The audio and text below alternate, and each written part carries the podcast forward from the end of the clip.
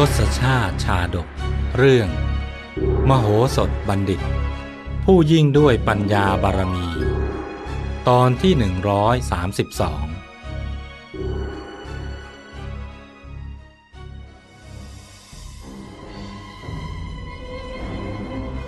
จากตอนที่แล้ว กองทัพของพระเจ้าจุลนี ได้เคลื่อนขบวนทัพกลับไปยังที่ตั้งค่ายเดิม เพื่อล้อมมิถิลานครต่อไปลำดับนั้น พระเจ้าจุลนีจึงทรงหารือกับพราหมณ์เกวัตว่า ท่านอาจารย์ เราจะทำอย่างไรต่อไป จึงจะสามารถรุกเข้าไปในเมืองได้ล่ะพราหมณ์เกวัตจึงกราบทูลว่า คราวนี้นะเราคงไม่มีทางเลือก แม้ว่าจะละเมิดธรรมเนียมแต่โบราณก็ต้องยอม นั่นคือจะต้องยึดประตูเมืองทุกด้านไว้ ไม่ว่าประตูน้อยหรือประตูใหญ่ ก็ปิดกั้นไม่ให้คนในเมืองออกมาภายนอกได้เลย เมื่อบ้านเมืองถูกปิดล้อมหนาแน่นเช่นนี้ ส่วนคนข้างในก็จะพากันลำบาก จนในที่สุดก็จะพากันเปิดประตูเมืองออกมาเอง ถึงตอนนั้น จะมีใครหนีรอดเงื้อมมือของพระองค์ไปได้พระพุทธเจ้าค่ะ พระเจ้าจุลนีก็ทรงเห็นชอบด้วยตรัสว่า ท่านอาจารย์อุบายนี้นะคมขายทีเดียว ตกลงเป็นอันปฏิบัติตามคำของท่านอาจารย์ ตรัสดังนี้แล้ว ก็รับสั่งให้จัดทหาร ให้เข้าไปคุมประตูทุกด้าน ห้ามมิให้คนข้างในออกมาข้างนอกเด็ดขาด เพราะเพียงไม่กี่ชั่วยาม หลังจากที่พระเจ้าจุลนี ทรงปรึกษากับพราหมณ์เกวัตมโหสถก็ได้รับทราบข่าวคราว จากผู้สืบราชการลับเป็นที่เรียบร้อยแล้ว เช่นเดียวกับทุกครั้ง แต่ดูเหมือนว่า อุบายของพราหมณ์เกวัตในครั้งนี้ จะยิ่งเฉียบคมกว่าอุบายครั้งก่อนหลายเท่านัก ดังนั้น มโหสถจึงตระหนักถึงภัยที่จะเกิดแก่บ้านเมือง จึงคิดหาอุบายพลิกสถานการณ์ร้าย โดยวางแผนที่จะขับไล่กองทัพฆ่าศึก ให้แตกพ่ายไปโดยเร็ว ด้วยการหาคนปลอมเป็นไส้ศึก จึงได้เรียกพราหมณ์ท่านหนึ่งชื่อว่า อนุเกวัตซึ่งเป็นผู้ฉลาดหลักแหลม ได้เล่าสถานการณ์ของบ้านเมืองทั้งหมด และได้ขอร้องให้พราหมณ์อนุเกวัตช่วยทำงานนี้เพื่อชาวมิถิลา พราหมณ์อนุเกวัตได้คิดอย่างรอบคอบแล้ว ก็ตอบรับด้วยน้ำเสียงอันหนักแน่นว่า ท่านบัณฑิต ความภาคภูมิใจอันใดเล่าในชีวิต ที่จะมาเทียบเท่ากับการที่ได้รับใช้ชาติบ้านเมือง และยังมีส่วนได้ช่วยงานท่านบัณฑิตอีก ท่านจะให้ข้าพเจ้าทำอะไร จงบอกมาเถิดหากว่าสิ่งนี้นะจะเป็นประโยชน์แก่แผ่นดินเกิด ต่อให้ต้องสละชีวิต ข้าพเจ้าก็ยินดี พราหมณ์อนุเกวัตกล่าวด้วยความเต็มตื้น มโหสถบัณฑิตกล่าวชื่นชมว่า ขอบคุณท่านอาจารย์มาก ข้าพเจ้าคิดไม่ผิดจริง ๆ สมแล้วที่ข้าพเจ้าวางใจเลือกท่านมา เพื่อรับหน้าที่อันสำคัญนี้ จากนั้น จึงได้ชี้แจงอุบายที่คิดไว้เป็นขั้นเป็นตอน อย่างแจ่มแจ้งชัดเจน จนสิ้นข้อสงสัย พรามอนุเกวัตเมื่อทราบอุบายอย่างดีแล้ว จึงกล่าวกับมโหสถบัณฑิตว่า ข้าพเจ้าพร้อม ที่จะทำตามอุบายของท่านแล้ว ขอจงสั่งการมาเถอะ มโหสถจึงถามย้ำเพื่อยังความคิดว่า การที่จะแฝงตัวเข้าไปเป็นไส้ศึก ในกองทัพปัญจาละนั้น ท่านอาจารย์คงต้องทนเจ็บหน่อย เพราะต้องมีการกระทำทารุณแก่ท่านบ้าง เพื่อให้อุบายนี้แนบเนียนสมจริงอย่างไรล่ะ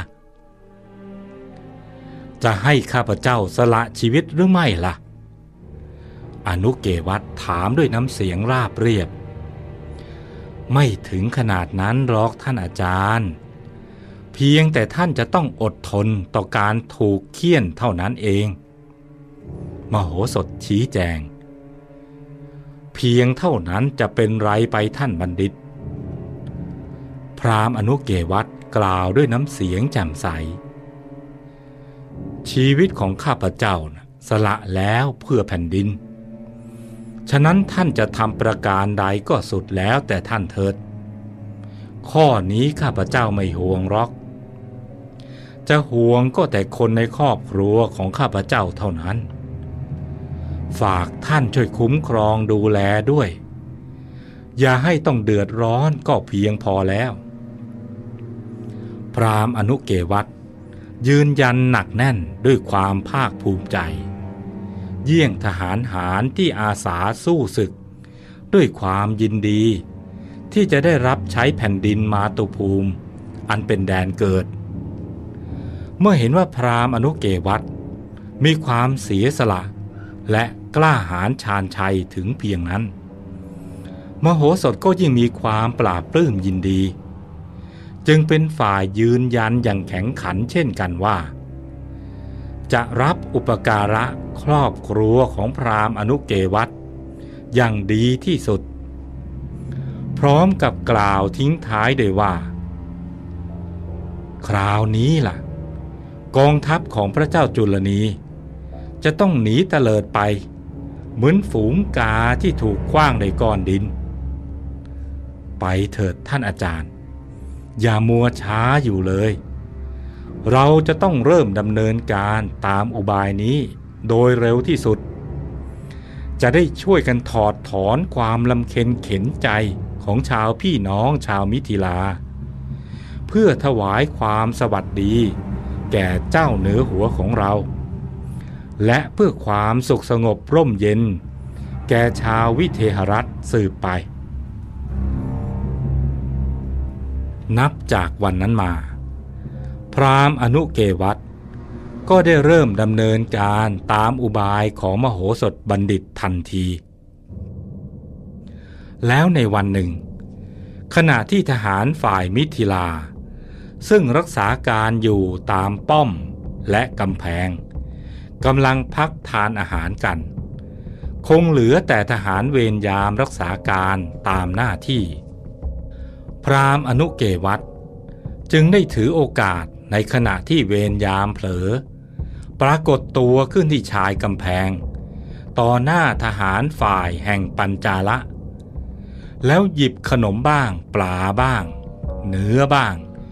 โยนไปให้แก่ทหารฝ่ายปัญจาละ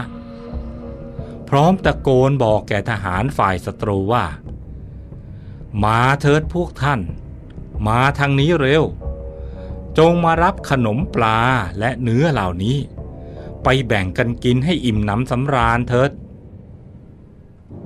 ทหารฝ่ายปัญจาละได้ยินดังนั้น